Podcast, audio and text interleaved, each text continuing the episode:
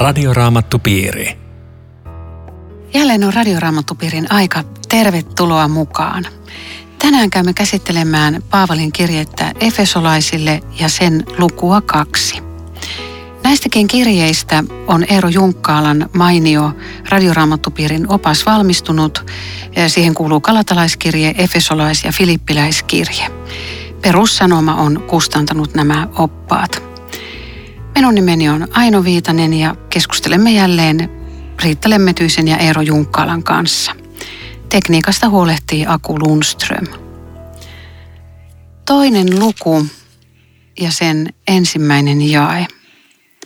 Ja Jumala on eläviksi tehnyt teidät, jotka olitte kuolleet rikoksiinne ja synteihinne. Miten elävä voi olla kuollut? Niin, kuollut rikoksiin ja synteihin. Se tarkoittaa tietenkin Jumalan näkökulmasta hengellisesti kuollutta. Siis kun kadulla kävelee kristitty ja ei-kristitty, ne näyttää yhtä eläviltä, mutta toinen voi olla hengellisesti kuollut ja toinen voi olla hengellisesti elävä, siis suhde Jumalaan. Tätä kai mm. tässä tarkoitetaan. Se on aika, aika lohduton diagnoosi ihmisestä, että, että meillä ei ole luonnostamme yhtään mitään semmoista, että me alettaisiin Jumalaa etsiä ja hänen, häntä ikävöidä. Ja me ollaan, olla yhtä kuolleita kuin, kuin vainaja. Ja, ja ihmiselle ei voi, tämmöiselle ihmiselle ei voi sanoa tällaiselle kuolleelle, että ala nyt, ala nyt rukoilla ja uskoa Jumalaa. Se on ihan sama kuin sanot vainajalle, että venyttele vähän. Et, et Jumalan pitää tehdä todella itse tämä, että hän herättää ihmisen ja antaa elämän. Se on totaalinen diagnoosi meistä. Eikö Tuhla ja pojasta sanottu, isä sanoi hänestä, että hän oli kuollut? Kyllä joo. Aivan, se sopii tähän. Joo. Ja heräsi eloon. Hmm. Aivan, just nappi. No sitten sanotaan että tässä jakessa kaksi, että no teki nyt ennen vaelsitte tämän maailman menon mukaan, ilmavallan hallitsijan, sen hengen hallitsijan mukaan, joka tekee työtään tottelemattomuuden lapsissa. Tässä on nyt kaksi mielenkiintoista mm, seikkaa, mihin me voitaisiin pysähtyä. Mikä on se tämän maailman meno, jos lähdetään siitä? Mulle tulee mieleen se usein kuultu repliikki, että no kaikkihan tekee silleen. Mitä, mitä sä mulle muotkoitat, että kaikkihan tekee silleen. Eli me, me tehdään täällä paljon pahaa ja me, ollaan totuttu siihen. Kaikki muutkin tekee. Eikö tässä maailmassa ole mitään hyvää menoa? On tässä varmaan hyvääkin, mutta, mutta tota, tämä on jotenkin tämmöinen trendi täällä maailmassa, että ei se paremmaksi muutu. Niin ja, ja siis tietenkin kun me eletään maailmassa, mutta emme maailmasta niin kuin myöskin sanotaan, niin monissa asioissa me tehdään just samaa, mitä maailma tekee ja saakin tehdä ja pitääkin mm. tehdä, mutta sitten se maailman menon mukaan, niin se on varmaan sellainen niin kuin sisäinen asenne, joka tietenkin voi näkyä käytännön ratkaisuissakin, että mä elän niin kuin Jumala ei olisi ja mä, mä en piittaa siitä, onko jokin mun tekemiseni oikein tai väärin Jumalan näkökulmasta. Ihmisille ne voi kelvata, mutta että siihen tulee tämä näkökulma, että kun niitä peilataan ikään kuin taivasta vasten, niin, niin se on eri kriteerit. Mutta mulle tuli muuten mieleen tästä toisesta jakeesta vielä sekin, että kun ihminen sanoo niin mielellä, että myöskin suhteessa hengellisyyteen, että mä olen sitoutumaan, että ei, ei, mulla ei ole mitään, niin Paavali antaa ymmärtää, että sinä se sitoutunut oletkin, että tiedätkö, että sä oot semmoisen hengen vallassa, joka tätä maailmaa hallitsee ja sä oot vahvasti sitoutunut. Mm. Palataan vielä tuohon syntikysymykseen. Olitte kuolleet rikoksiin ja synteihinne. Mitä synti perimmäiseltä olemukseltaan on? Ihminenhän odottaisi ehkä jonkinlaista syntilistaa, että me voitaisiin kertoa täältä, että nyt, nyt me annamme teille täydellisen säntiluettelon, välttäkää näitä, kaikkea muuta saatte tehdä. Mutta se ei ole tällaista. Mm. Tietenkin kyllä semmoisiakin on, kymmenen käskyä on syntilista, mutta, mutta se on enemmänkin sitä, että ihminen elää vierana Jumalalle ja sitten siitä seuraa semmoisia asioita, jotka on Jumalan sanan vastaisia. Tai miten se yrittää määritellä? Ei tähän olekaan helppo määritellä. Ei olekaan. Se on, se on, voisiko sanoa, että se on hirveän vahvasti hengellinen käsite, nimenomaan tämä synti. Että Lutherhan sitä sanottiin, että se on sydämen luopumista Jumalasta, että on, ollaan erossa toisistamme, että tämä on synti. Ja kristinoppian opettaa, että tähän rikkoutuneeseen suhteeseen ihminen syntyy.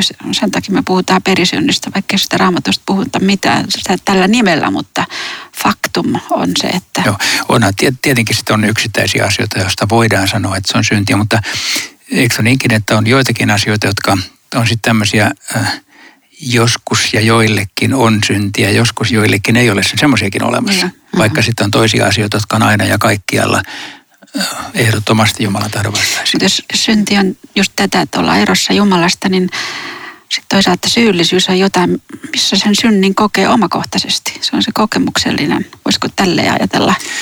Ja sitten tulee mieleen, että keskiverto tämän päivän suomalainen, niin miettiikö se syntiä ollenkaan. Mm. Paitsi, että joku tappaminen tai joku tämmöinen kaameen juttu, mutta...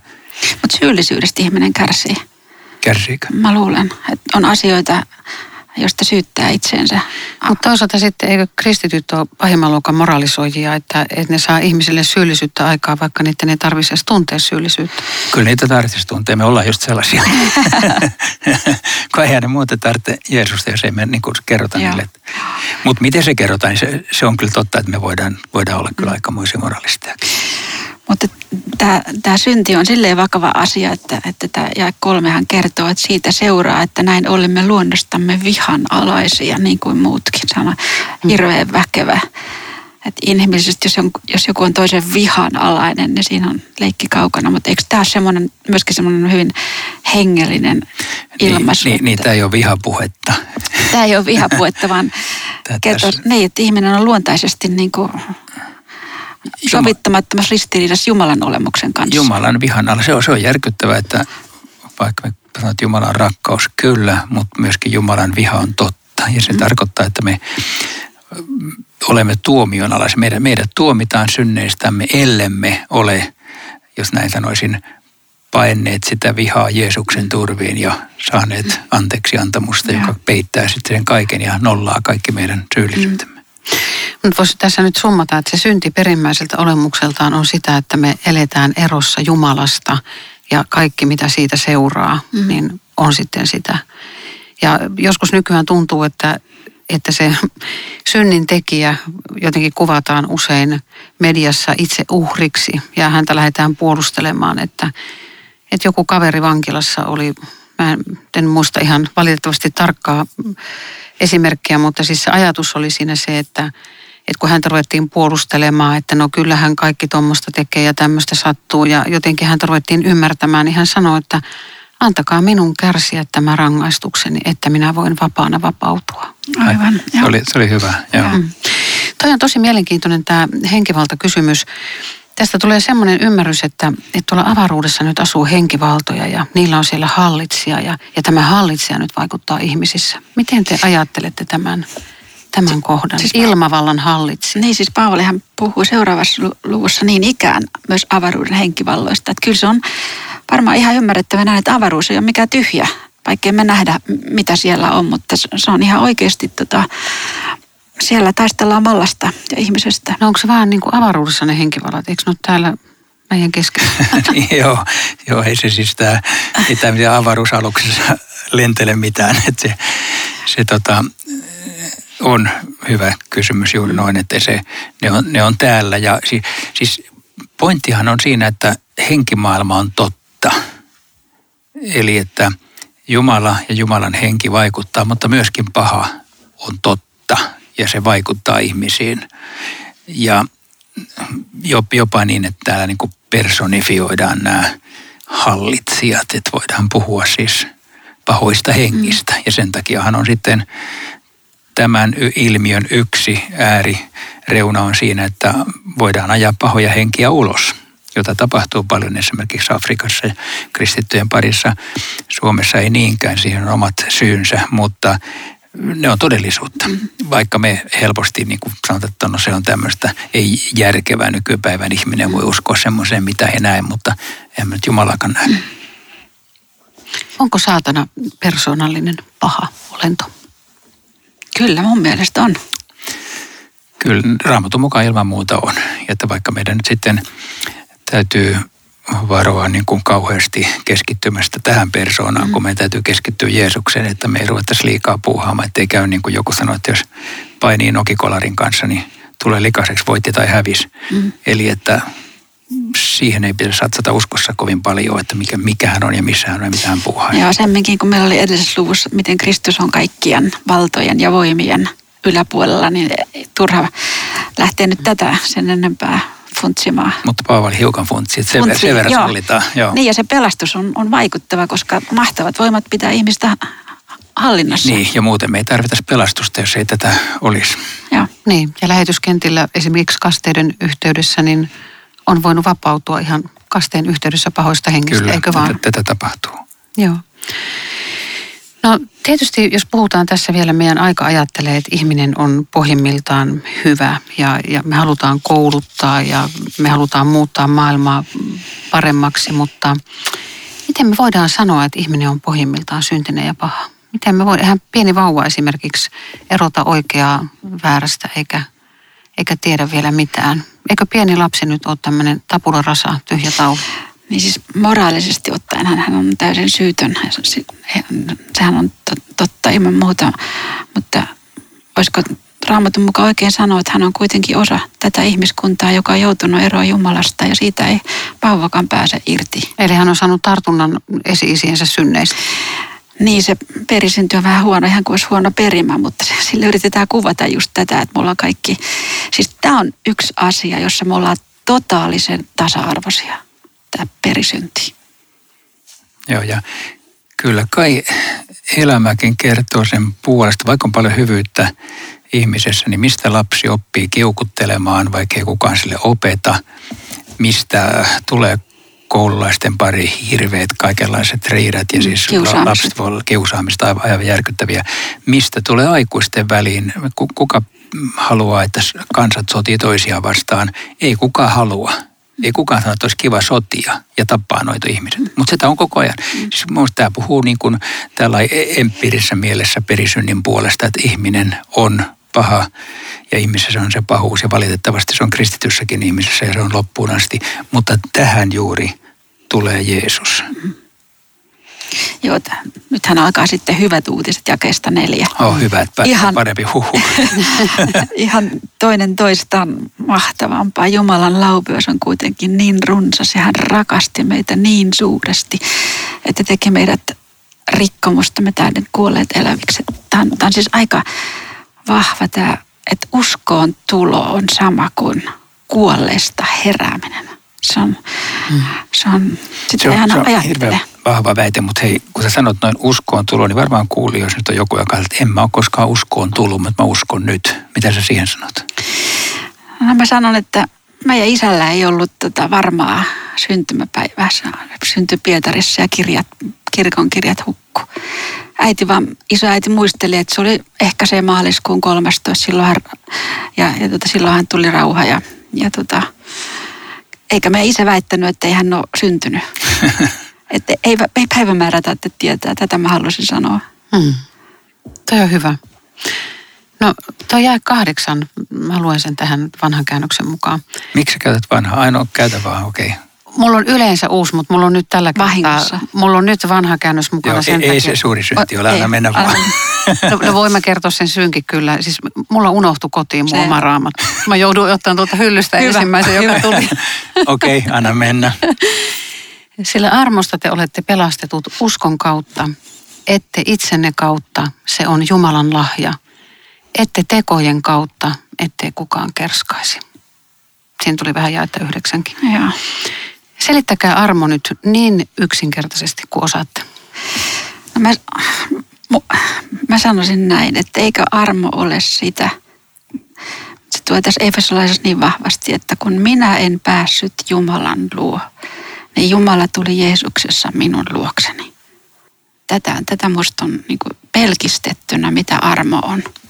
Hyvä selitys. Mä voisin sanoa esimerkiksi näin, että Jeesus täytti kaiken, mitä pelastukseen tarvitaan. Minä en voi täyttää mitään. Mulle siis lahjoitetaan koko paketti ja mun parhaatkin yritykseni on turhaa sen mm. ansaitsemiseksi. Kun me puhutaan näin, niin Me puhutaan nyt siitä, mikä on armon varsinainen merkitys. Tässä sanahan käytetään hirveän paljon mm. kaikissa mahdollisissa yhteyksissä ihmisten armollisuus, mutta eikä se ole, eikä se ole väärin käyttää.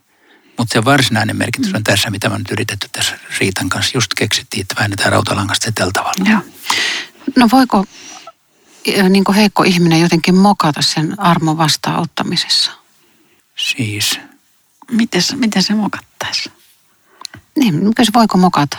Voiko armon ottaa vastaan jotenkin niin, että se väärin. Pel- väärin, että se ei pelastaisi? Ei tietenkään. Tosin puhutaan, puhutaan kallista armosta ja halvasta armosta ja silloin ehkä tarkoitetaan sitä, että ihminen niin kuin kuvittelee, että okei mä saan tehdä ihan mitä vaan ja elää välittämättä Jumalasta ja Jumala armahtaa. Siis niin kuin, mm. että et se ei ole mulle merkitse oikeasti mitään. Se vaan on armo, armo ja mä elän niin kuin ennenkin ja mä en, mä en siis, se ei vaikuta mun elämän millään tavalla. Mutta kun mä sanon näin, niin mä, mä panen pienen varauksen – sillä, että miten mä sen oikeasti koen tai miten se vaikuttaa, niin mä sillä kuitenkaan niin kuin mittaa sitä armoa. Siis että mm-hmm. kyllähän musta voi itse tuntua, että hyvän aika, että näkyykö se mun elämässäni millään tavalla. Minustakin tuntuu näin. Ja silti mä, mä ajattelen, että se on totta ja se on koko mun pelastukseni perusta. En mä tiedä, miten te kuulette. Toi on, toi on hyvä vastaus. Siis vähän mäkin kärsin siitä, että, että kirkossakin on semmoista, että armo on, Jumalan armo on vähän niin kuin soppatykki, että tuu hakee täältä ilmaiseksi, vaan ihan saman tekevää, miten sä sen jälkeen elät. Ja sitähän se ei ole. Että, että siinä mielessä, jos tuohon kysymykseen sanoisin, että jos ihminen käyttää väärin saatua lahjaa, ettei siitä seuraa tämä yhteys Kristukseen, niin sitten sit siitä ei ollut hyötyä. Se meni Mm, Tämä mittaaminen on tietysti on, tosi vaikeaa, on, mutta on. ehkä mä ajattelin lähinnä sitä, että että että heikko kristitty voi ajatella sitä, että että olenko mä nyt tehnyt sen oikein sen. Että joku voi sanoa, että sun pitää nyt tulla tänne seurakunnan eteen ja tehdä julkinen ratkaisu ja sun pitää polvistua alttarille ja sun täytyy mennä tietyn seurakunnan ja tietyn sarnajan Ai, alle saamaan mm. synnit anteeksi Jeesuksen nimessä ja veressä. Että tavallaan niin kuin, siitäkin voi tulla tietenkin suoritus Joo. siitä armon vastaanottamisesta, mutta että että millä me katsotaan, että se, se armo on niin kuin oikein vastaanotettu? joo, joo, se on. Sitä on yllättävää, että se on niin kuin tällä tavalla vaikea kysymys. Vaikka se on maailman yksinkertaisin asia, kaikki on tehty, ota vastaan, siinä on kaikki. Mutta se ei ole ihan yksinkertainen. Ensinnäkin ihminen sitten ei helposti ota ilmaisia lahjoja muutenkaan vastaan. Ja sitten se, että siinä alkaa epäillä, että kyllä kyllä mäkin tätä mietin, että jos mun pitäisi mitata sitä sillä, miten se todella näkyy mun elämässäni. Niin tai tuntuu. A, tai tuntuu. Niin apua. Mä, mä olisin välillä tosi heikoilla. Mm. Että ei sitä sillä mitata. Ja sen takia ehkä parasta on ajatella, että me täältä nyt radiosta kaikille sanotaan tänään, jotka tätä kuuntelee, että sä saat ottaa uskossa vastaan tämä, että armosta Jumala on pelastanut. Usko se. Siinä on kaikki. Mm. Tämä on Radioraamattu Piiri. Ohjelman tarjoaa Suomen raamattuopisto. www.radioraamattupiiri.fi Jatkamme keskustelua Riitta Lemmetyisen ja Eero Junkkaalan kanssa Efesolaiskirjeen luvusta kaksi. Minun nimeni on Aino Viitanen. Nyt jos mennään tuohon jakeseen kymmenen, niin mistä me tiedetään, että mitä tekoja varten meidät itse kukin on luotu. Niin se, se luotu Kristuksen, Jeesuksen yhteyteen toteuttamaan niitä hyviä tekoja, joita tekemään Jumala on meidät tarkoittanut. Mä en ehkä nyt vastaa suoraan sun kysymykseen, mä menen epäsuorasta ohi, mutta Eero jatkaa. Kun tota, mä jäin miettimään tätä ja että semmoisesta näkökulmasta, että monta kertaa ihminen miettii, että mikä on elämän tarkoitus – niin musta tässä on hirveän kaunis vastaus. Me olemme luotuja Kristuksen Jeesuksen yhteyteen. Se on mun elämän tarkoitus. Ja sitten, että mä saan tehdä hyviä tekoja, tehdä hyvää toisille. Siihen Jumala haluaa mut ohjata. Ja sitä varten hän on tehnyt valtavan pelastuksen Jeesuksessa ja antanut pyhän hengen, että mä hänen henkensä ohjaamana voisin näitä tekoja elämässä tehdä hyväksytään vastaus. Jat, jatka sinä. Joo, ei, ei mulla ole sen viisaampaa siihen tietenkään, mutta, mutta hyviä tekoja. Sä kysyit, että mitä, mitä ne teot Niin, mistä, mistä ihminen tietää, yksilö tietää, Joo. että mitkä on ne teot, jotka Jumala on hänelle Ei suunnitellut. sen tarvitse sillä lailla tietää sitä, vaan, vaan sillä lailla, että mä rakastan lähimmäisiäni ja teen sitä, minkä ymmärrän oikeaksi. Että ei mun tarvitse mitään erikoistekoja miettiä, että hetkinen toi teko tai toi teko, vaan että jos mä lähden ikään kuin tämmöisestä, että rakkaus ohjaa mun toimintaa, niin eihän se oikeasti ohjaa siis usein. Mähän on niin itsekäs, että mähän kuulen kaikkien ohjoiden pitäisi, pitäisi pysähtyä. Mutta mun pitäisi että, että niin kun miettiä, että mikä on, miten Jumalan rakkaus toimisi tässä tilanteessa. Siis lähitilanteessa, arjessa, mutta tietenkin myös siinä, että maailmalla on ihmisiä, jo- joita mun pitäisi auttaa antamalla rahaa lähetystyöhön esimerkiksi. No miten te ajattelette, että Jumala on edeltäpäin valmistanut?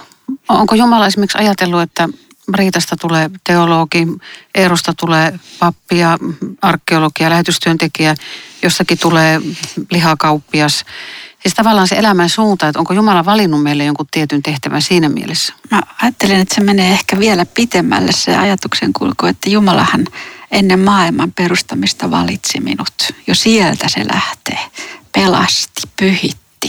Mutta se on sitten ihan sama, mitä mä teen tässä maailmassa, mitä tekoja, kunhan ne vaan on lähimmäisen rakkautta. Niin siis, siis usko, uskoon sisältyy rakkaus. Se, ne on niin kuin kimpassa nämä kaksi. Ja sen takia mä uskon, että Jumalan henki myös ohjaa tekemään oikeita asioita. Ja sit sitä ennalta niin kuin tietämistä sain suunnitelmaa, niin sitä ei voi niin kuin mitata sitä tässä joka päivässä arjessa, mutta niin kuin yksi ihminen kysyi, että voi kun hän tuli uskoon vasta 50-vuotiaana, että voi kurjata elämästä meni niin kuin näin paljon hukkaan, niin mä sanoin sille, että ei se varmaankaan hukkaan mennyt. Että se oli jo sun tiesi, se oli Jumalan tie sun kohdalla. Ja nyt sä oot oikealla tiellä ja sä et olisi se, mikä sä nyt oot, jos sulla olisi ollut erilainen menneisyys. Mutta tämä toimii vain ikään kuin taaksepäin katsottuna, että kyllä Jumala ihmisen elämää johdattaa ja semmoisetkin elämät, jotka nyt näyttää, että ne menee vähän vinksallaan, niin siinä voi olla joku hyvällä, Jumalan hyvä tarkoitus. Edellyttää tietenkin, että ihminen löytää tämän tien, että ei me voida sillä spekuloida, että mikä on nyt Jumalan suunnitelma huomenna minun elämälleni ja aion tehdä sitä. Ei se näin mene. Okei, mä menin ehkä ihan vikaan tuosta, mitä sä Ei. Ei, ei. Ja sitten jotkut kysy sitä, että okei, mä, mä koin, että mun olisi pitänyt mennä tähän suuntaan, mutta mä en mennyt. Että voinko mä palata enää siihen Jumalan ykkössuunnitelmaan? Et, että, et voi. Okei. Onks Me vaan siis tämän kakkossuunnitelman mukaan. siis ettei ole semmoisia, sellainen polku, mikä sä, sun pitäisi nähdä, että tota sun pitää nyt kulkea. Se vaan joka päivä teet sen, minkä sä silloin näet oikeaksi. Kulku jatkuu. No niin, Paavali puhuu tässä äh, joistakin ihmisryhmistä ja muurista. Tuossa jakeessa 14, niin mistä, mistä kahdesta ihmisryhmästä Paavali oikein puhuu? Mä luulen, että tarkoittaa tässä juutalaisia ja ei-juutalaisia. Et kun tämä evankeliumi ekaksi tuli juutalaisten kautta ja juutalaisille, ja sitä valmistettiin 2000 vuotta tämän kansan parissa. Ja nyt tulee uusi porukka, joka ei ole ollenkaan näitä, jotka ei tiedä mitään näistä, ja nyt niin kuin tämä pakana kristillinen ja juutalaiskristillinen maailma kohtaavat. Ja, ja nä- näin mä ymmärtäisin, että ainakin, ainakin tämä, tästä välistä on muuri purettu. Nyt ne on kaikki Kristuksessa yhtä. Ei ole enää väliä, että mikä sun taustas on, mikä sun historiassa on, on vaan että Jumalan seurakunnassa on vain yksi porukka. Ja se, se muurihan oli siis todella konkreettinen. Siinä juutalaisilla oli puhtaussääntöjä ja, ja omia tapoja ja he todella erottautu muista ihmisistä, eikä, eikä seurustellut tämmöisten pakanoiden kanssa. Puhumattakaan siitä muurista, joka oli temppelialueella. Siis jos joku pakana meni temppelialueelle, niin siellähän tulee kyltti, että jos tästä jatkat pidemmälle esipihan ohi, niin olet kuolemalla kuoleva. Tämä oli, tämä oli todellinen muuri, ja kun Paavali kirjoitti, Efesolaiskirjettä, niin muuri oli pystyssä. Ja kuitenkin se on poissa Kristuksessa. Tämä, on väkevä jae, Se, se on vahvistama ja se myöskin, tietenkin se meillekin puhuu siitä, että, että meilläkin on tämmöisiä ennakkoluuloja muuria kristittyjen välillä ja joku jonkun ryhmän kanssa ei voi seurustella. Siis, ja kaikkea tämmöistä, niin, niin että Kristuksessa näitä pitäisi kyllä purkaa niin paljon kuin mahdollista. Miten nykyjuutalaiset suhtautuu muihin uskontoihin, erityisesti kristittyihin? No niillä on vain nimenomaan kristittyihin on vähän vaikea suhtautua, koska se on niin tuomio heidän uskonnollensa, että Jeesus oli heidän vapahtajansa, mutta he hylkäsivät. Se on, se on hyvin vaikea tilanne siellä. Mutta taas maallistuneet juutalaiset on yhtä välinpitämättömiä kuin maallistuneet kristitytkin mm. näistä asioista. No Paavali puhuu tässä Jumalan perheestä, perheväestä. Ette siis jakeessa 19, ette enää ole vieraita, ette muukalaisia, olette pyhien kansalaisia Jumalan perhettä. Miten te kuvailisitte, mikä on Jumalan perhe? Sehän on synonyymi kirkolle ja seurakunnalle. Se on aika jännä ja kaunis ilmaisu. Jumalan perhe on hyvin isäkeskeinen yhteisö. Ja silloin jäsenluettelo. Se ei ole kirkkoerän virastossa, vaan se on elämänkirjassa. Ja tämmöinen perhe on musta kauneimmillaan silloin, kun me pidetään huolta toisistamme. Mutta ketä siihen kuuluu, niin yksi Jumala tietää. Joo. Puhutaan, tämä on nyt, mä vien tämän vähän ikään kuin käytännöllisemmälle tasolle, että jokaisella kristityllä pitäisi olla oma hengellinen koti, joka tarkoittaisi mun mielestäni sitä, että olisi hyvä, että kaikilla olisi sellainen ikään kuin lähipiiri, että tämä on mun semmoinen hengellinen kasvupaikkani ja vastuunkantopaikkani. Toisilla on toiset hengelliset kodit, ne on vähän erilaisia, ne tulee vähän eri suunnasta siihen, mutta yhdessä me ollaan oikeasti Jumalan perhe kuitenkin, siis sanan syvimmässä merkityksessä kaikki Jeesuksen uskovat tässä maailmassa kuuluvat siihen Kristuksen kirkkoon, joka on pelastuksen tielle ja on menossa Jeesuksen takia taivaaseen. Ja tämä, tämä rakennuskuva on aika kiva tässä. Tässä on monta ulottuvuutta. Niin on. Ja tämä on minusta aika kauniisti todettu, että ensinnäkin liittää koko rakennuksen yhteen, että, että tavallaan niin kuin yhteys on luotu. Meidän ei tarvitse tehdä sitä, se on jo olemassa se yhteys Kristuksen sovitustyössä. Mutta sitten tämä niin, että se kasvaa, että ei ole vielä valmis. Että voi olla armollinen kirkkoa kohtaa ja omaa hengellistä rakennusta, että kerran mä näin semmoisen kyltin, että, että tämä on rakennustyömaa, olkaa kärsivällisiä.